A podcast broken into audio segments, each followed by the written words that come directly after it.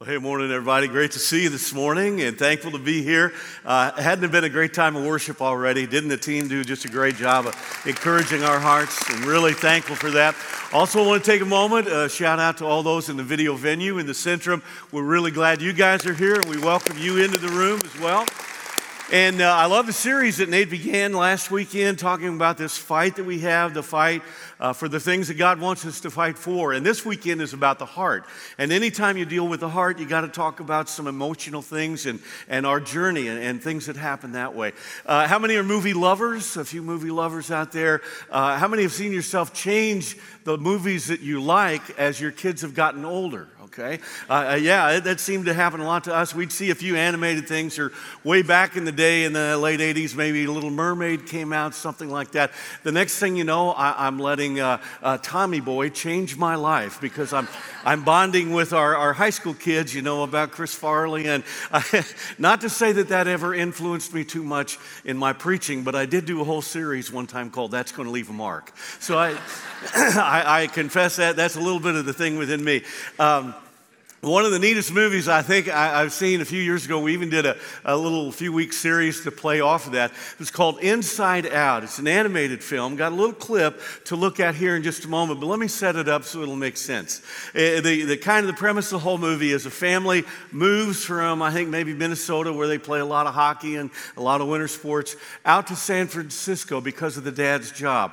It's kind of a hard thing for their uh, young daughter, who's maybe 11 or 12 years old, and they're all going through through all the emotional uh, readjustments from a move that can happen in any relocation. Now, in the movie, it has in each person, each character, five different emotions that can govern and direct how that person responds joy, sadness, uh, disgust and fear and anger, the big one on anger. All right, so you'll see all those things come about. This weekend we talk about anger and our heart and dealing with that and what God says about that. But in the movie, you'll see that each one has a little bit of a different response. Now, the daughter is at a little bit of a, a disadvantage because joy has had to chase sadness uh, away to kind of salvage her. So there's no joy or sadness. So the daughter is left with dealing with disgust and fear and anger is the only thing that will help her out. It also shows the mother and father's response. You'll get a kick out of that. Let's take a look at the clip, all right? We always see it a little bit differently, don't we? Yeah, when anger kind of drives the bus for all of us, you never know where you're going to wind up. So I'm thankful you're here this weekend because we want to unpack for the next few minutes what God says about how we can navigate and how we can go through those things individually and as a family. Now, if you have a Bible and you want to follow along, or your Bible app, we're in Ephesians chapter 4, and we're only on three verses. We'll refer to a couple others, but primarily today in Ephesians 4, verses 25, 26, and 27. Let's, let's read those. Let me read them to you. Out of the New Living Translation, simply says, So stop telling lies. Let us tell our neighbors the truth for we're all, we're all part of the same body. Don't sin by letting anger control you. Don't let the sun go down while you're still angry, for anger gives a foothold to the devil. Now, if you're like me, you love to just soak on a passage for a moment and say, okay, let me think about that. Because what he's saying we need to do is really hard. Not let a day go by that we don't deal with the anger within us and our own reaction. There's a few words that seem to pop up for me. The word of lies and understanding, okay, that means no misrepresentation or fabrication or misleading, anything like that. He uses the word neighbors that we, we, we really we ought to deal with our neighbors that way. And it's more than just the good Samaritan, everybody is our neighbor. It's almost like there's an implication in this passage that he's talking about spiritual neighbors, and that's you and me, the person that you're seated next to, the person that you parked next to today, all of us together. The word control jumps off the page and helps me realize I've got to make sure I don't abdicate that and let something else control me. And that last word is foothold. The idea of how the devil can get a, a stranglehold or a headlock or a foothold, whatever word you want to choose, that I would view as synonymous, to, to get a handle on us. So, how do we deal with that? Uh, every once in a while, you'll hear a formula that's pretty good. I, am not a huge formula, this plus that always equals that type of a person. That's why I probably didn't do that great in algebra and geometry because I, I knew you gotta, you gotta live by the detail of all that. But uh, there's a fellow, Mark Mittelberg, had a book called Contagious Christianity, and he had a formula for that. He simply said HP plus uh, CP equals MI. And spiritually speaking, he said, high potency, in other words, your strong relationship with God. You got some holy habits going on, you're walking with the Lord. Now, you put that type of a person around people, and when they have close proximity to people, then all of a sudden there's going to be a maximum impact. God's going to use you in a great way. If you're all close to God, but you're not around people, they'll never feel the effect. If you're not close to God, but you're around everybody else, you're just a good time Charlie, and everybody's going to have fun, but nobody's going to grow closer to God through you. So that type of a formula is important. With that in mind, there's not as much of a formula as I see a sequence. And the sequence is simply in this passage and actually through the rest of the chapter, what I would call the stop. God says, Stop this, all right? Then he says, Start this. And here's why the stop, the start, and the why. Would you say that with me? The stop, the start, and the why. He wants it to make sense to us. In verse 25, he simply says, Stop lying. You and I have to come to an understanding that we have to be truthful and live truthful lives with one another, or there's going to be a terrible effect. Well, after you stop lying, then you start telling the truth. And there's a lot of makeup that goes there. You got to dive back in, and I've got to be truthful. I've got to be honest. I've got to be vulnerable. Now, why? Here's the twist on the why. He goes ahead and says in verse 25, because believers belong to each other. We absolutely belong to one another just kind of nudge the person to the right and the left. Just a little shoulder bump, just a little bit. Okay. Say, just reminding you I'm here. Okay. Turn to your neighbor and say, Don't worry, I haven't forgotten that. All right, I you're there. there there's just this sense, sense sometimes we can, like, if we live our spiritual life like we're on, a, on an elevator, we just hit the button, go to the next floor, get off, and never interact at all. And God doesn't intend that. Here, Paul says the reason lying is so uh, devastating and hurts so much is because it tears apart this fellowship in the life of the body. We're part of the same body of Christ. That's why Paul tells the Romans, he says, to rejoice with those who rejoice and weep with those who weep. We need to have an empathy for one another. Now, the second little part of the passage in verses 26 to 27 takes it to a whole nother level. But before we leave that, please tie in your mind, if you will, that lying is connected with anger. If there's one thing that will usually set somebody off and make them angry, it's they, if they have been lied to boldly to their face. And that, that is that, that form of disrespect that is really hard to get over. So that's why God says, stop living that way. Start living truthfully and realize it's because we belong to each other. Then he says in 26, 27, stop letting anger control you. If you're already into that and, and you're like the little red guy there in, in the film clip and you're just waiting to go off on somebody, you can't let that anger control you. Start resolving your anger daily. Don't let the sun go down on your anger. And why? Is because it could lead to something far worse. It'll take you where you don't want to go. It'll keep you longer than you ever intended to stay, and it will cost you more than you ever thought you'd pay. It'll get us. It's eaten our lunch many times over if we've given ourselves to anger. So the question is how do we resolve that?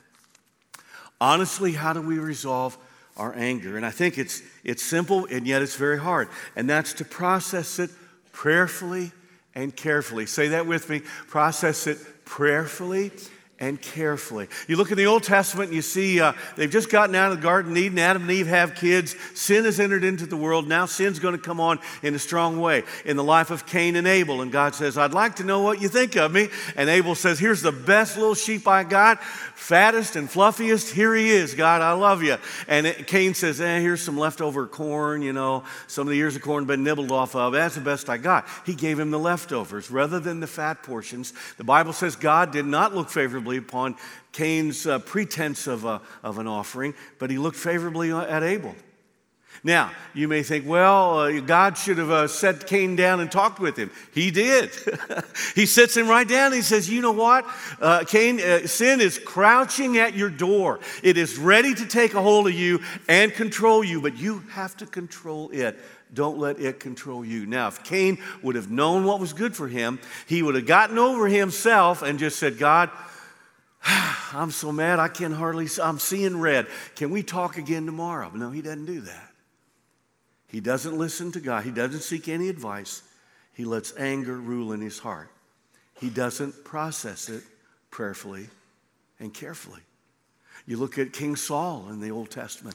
And Saul, I mean, he's, uh, he's, he's the guy, but he doesn't walk with God real close. And he doesn't ask God what to do much, uh, very often, on what to do next. And David is the young guy coming on. He's going to take over for Saul. And, and because of his lack of relationship with God, if you will, the king has tremendous insecurity. That will always drive our bus. If we're not close to God, insecurities will take us over. And Saul let that happen.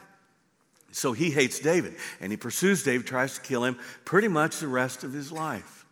That's not what you want to do. The, the way we want to process it is in the Old Testament, I love the story of Joseph. Uh, from about chapter 37 in Genesis all the way to chapter 50 when he dies.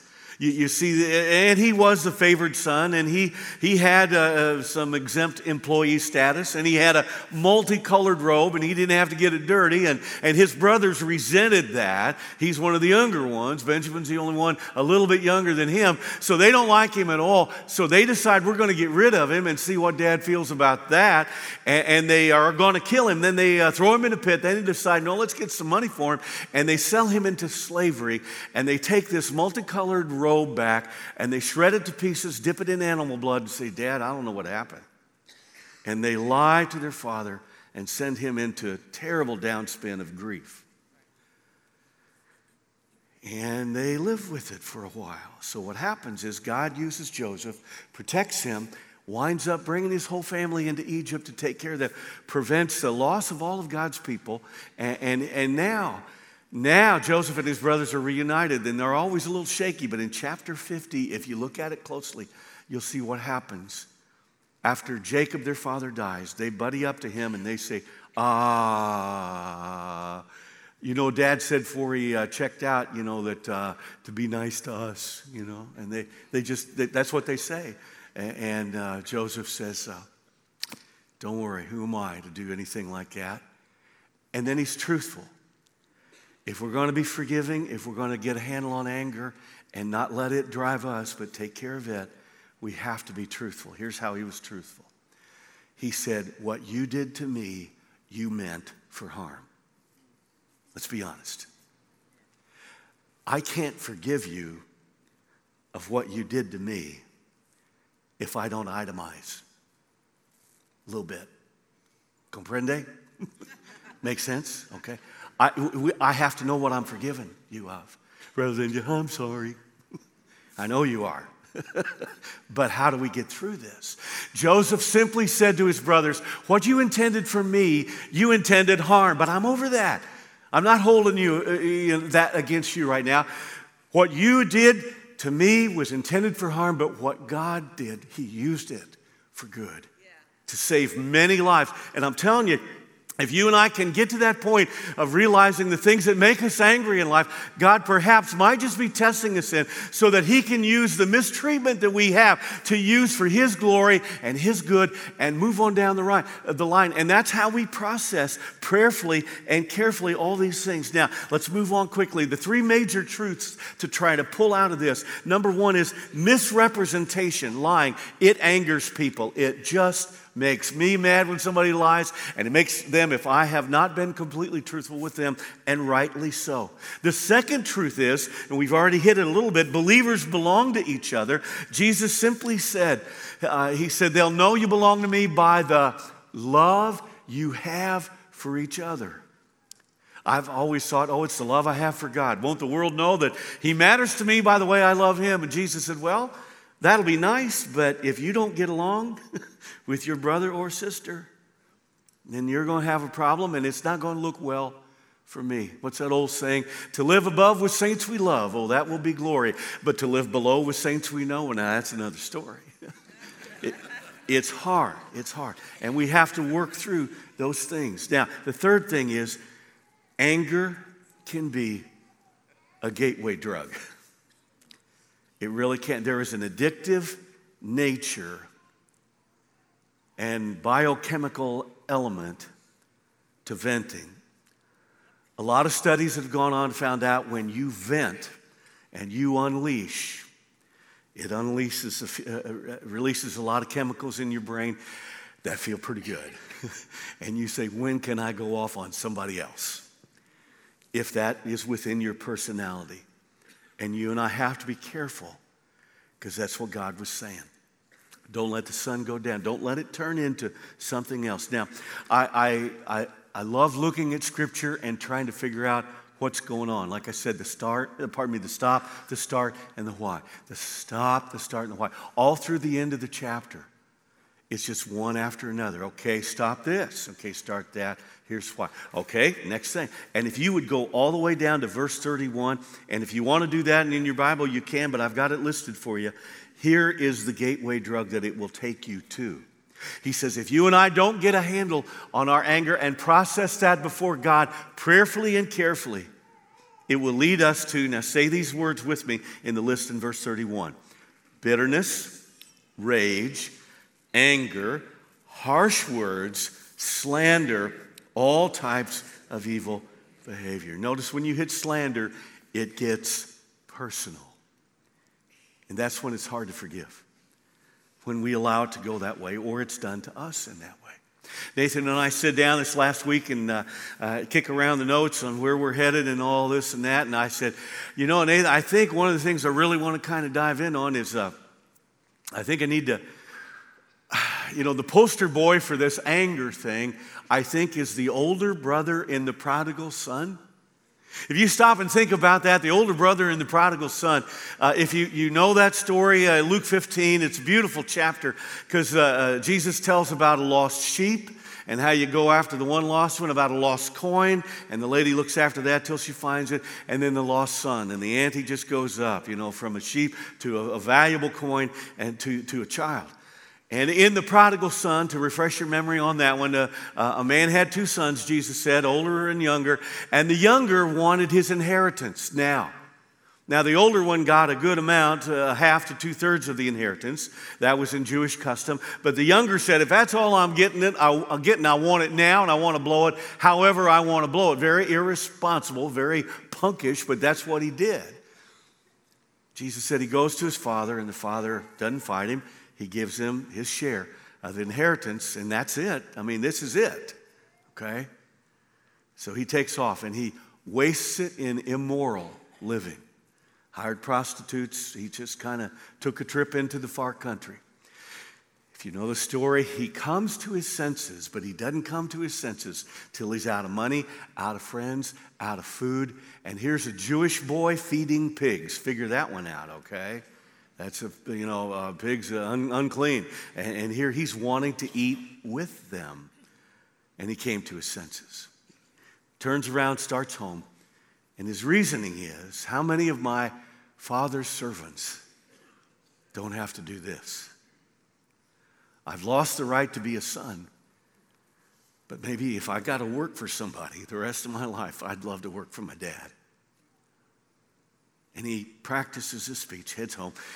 The father is on the porch, runs and meets him, hugs him, a ring on his finger, a robe around him, kills the fatted calf, and celebrates. And the older brother out in the field, still working, here's what's going on. A servant comes up and says, What's happened? And he is furious. And he comes in and he blows his stack at his dad saying, This son of yours, doesn't call him his brother, this son of yours has done all this against you, against me, against, you know, and, and he's, uh, and he just, he itemizes everything that was bad that he did, from the morality to the prostitute's whole thing.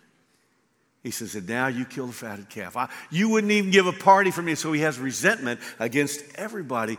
And the loving father, towards the end of chapter 15, comes along to the elder son who is overtaken with hostility and he reaffirms his love and he just says, Listen, You're here with me, and everything I have.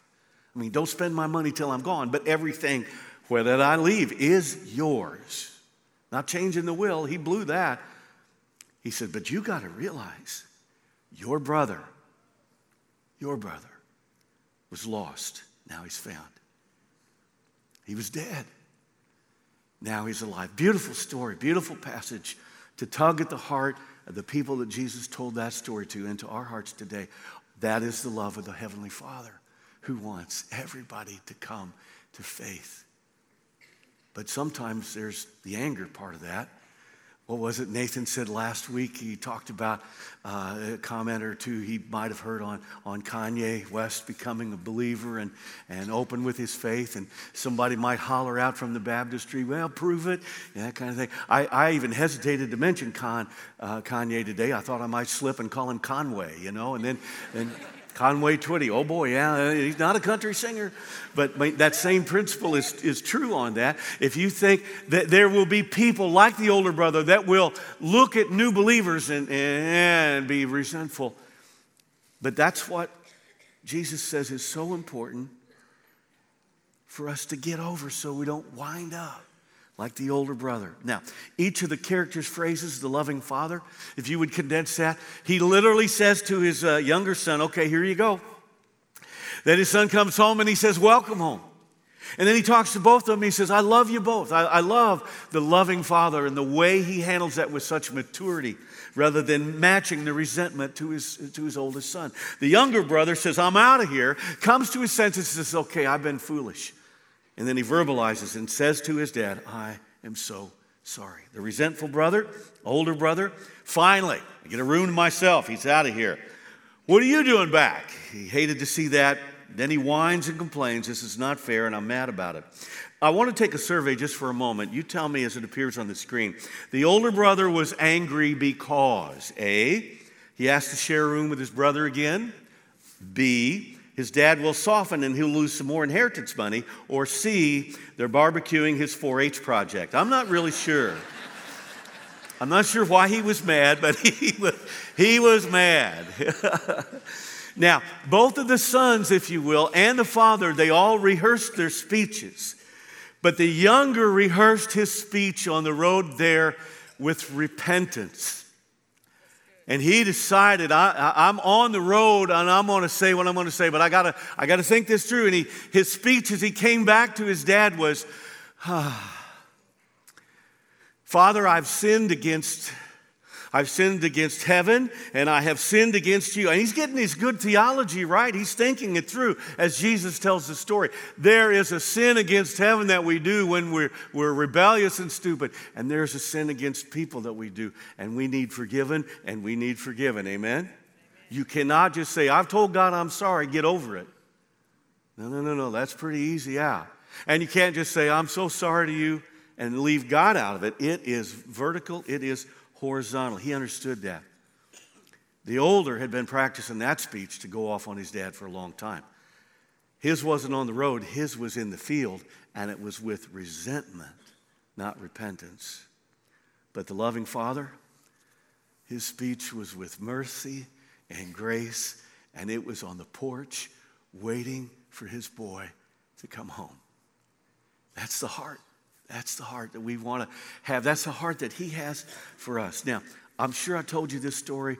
I've been here 20 years. I tell it every five, all right? So uh, I, I apologize on that. It's the best pizza I ever had. Now, at a glance, you're going to say, this ought to be good, all right? Okay. Uh, I, I, was heavily uh, affected by three mentors, uh, non church mentors in life. Uh, Willie Mays wanted to play baseball like Willie Mays. Herb Alpert wanted to play a trumpet like Herb Alpert in the Tijuana Brass, you know. And Chef Boyardee. Say no more on that last one, okay? Anybody remember those little pizzas in a box? You know, I could inhale one of those things. Uh, and the college I went to in Lincoln, Illinois had three good places for pizza. It had LaForno's, Gazzardo's, and uh, Sorrento's. And LaForno's when you had a coupon, Sorrento's when you had insomnia, Gazzardo's when you had a date. And I knew every one of those really well. The best pizza I ever had, I can't remember what was on it. Sounds silly. I remember where I was, I remember when it was. Let me back up. In the life of the church, quite a few churches ago, as a youth minister, I got a little sideways with one of our volunteers. And they needed, I needed to ask them to take a break because we're button heads left and right on how to do this. I don't do that really well. I beat around the bush. I don't just couch things, I put out a whole sectional to make sure that you land fine, you know. It's not right, but it's what I do. And that didn't work out really well. And that made it really hard. And they took off and left, took a few with them. I wish I could have done it better, but I didn't. Three years of silence and a couple of attempts here or there. He had gone on and he had a great heart for God and all that stuff, but sometimes it just, you, you just, it doesn't work out. And he had become a volunteer in, uh, at another church out in the country. And then they had hired him to do their youth ministry. And I'd heard, this will tell you how long ago it was, I had heard that he was having Rich Mullins. Anybody remember Rich Mullins? Great, great singer, long time ago, great Christian artist, okay. He, uh, Rich had just recorded the song uh, Our God is an Awesome God. That, you a long time ago.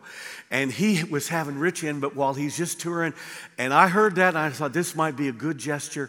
I'll send 25 of our kids out of the youth group, send them on. I'm out of town, but I'm going to make sure they get there. And I talked with them, and they loaded the bus, and they went over to support that concert that he did. And it was a good thing because with my 25, they only had 40 at the whole thing. And he gives me a call the next week. He says, Hey, Ross. Oh, yeah. Hey, how you doing? Yeah, okay. Hey, just want to say thanks for sending those kids. It really helped the concert and good time. Didn't have as many as I thought we would, but it, it was good. Just want to say thanks. I said, Well, you're sure welcome. And by the way, you're doing awesome, and I'm hearing great things of what you're doing. That's what I want to talk to you about. I just want to know do you believe in free speech? I said, Yeah. He said, Good, come give one.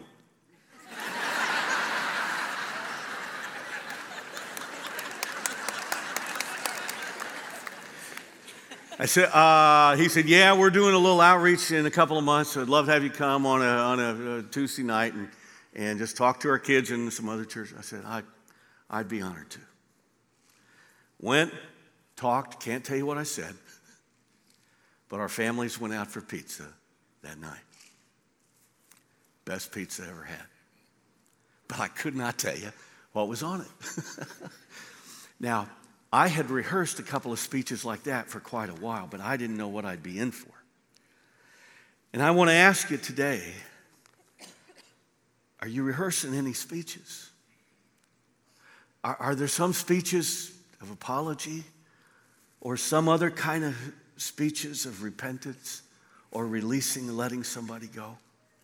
Because what happens sometimes in our life, we never take time to self examine. We never take time to say, God, Here's my heart. I'm struggling with this. Doggone it, I'm mad. And, and, I'm not seeing any change over there either. And that's why the Bible says, don't let the sun go down. Deal with it daily. You may not resolve it today, but you'll deal with your part daily. Why in Psalm 139, David says, Search me, O God, and know my heart. Test me and know my anxious thoughts. James says in chapter 5, verse 16, confess your sins to each other, pray for each other so that you might be healed. The earnest prayer of a righteous person has great power and produces wonderful results. You know, right now, as we prepare our hearts for communion, we're going to have a moment where we celebrate the bread and the juice, the, the body and the blood of Jesus Christ, to realize that the body that we are all a part of is His body and, and Paul was very clear later on in 1 Corinthians 11. You, when you do this, when we remember him, you take a look at him at the cross and you take a look at yourself. Examine your own heart. So I, I want to ask you maybe, as we get ready for the Lord's Supper today, ask yourself Am I harboring something? Am I holding on to something that I need to release of, of frustration, disappointment, anger? Am I mad? Who am I mad at? Why? A- am I discoloring all of that? Am I kind of tainting my view and, and, and looking back, well, uh, here's how it kind of really happened, and here's why, and justifying Are you working hard to stay mad? And maybe have I done some damage? Am I, am I hurting somebody else? Those are the things I think God wants us to look at perhaps today. So, right now, as we bow, if you bow your head with me, let's just pray that God would work in us as we celebrate His Son. Father, we all have a lot of things heavy within our heart at times. I just thank you for meeting us where we are, letting your word speak to our hearts. And I pray as we remember your son Jesus right now, you'd help us let go, help us acknowledge, help us examine, help us process, help us resubmit our heart respectfully back to you. We thank you for what your son Jesus did on the cross. And we ask your blessing on this moment in his name.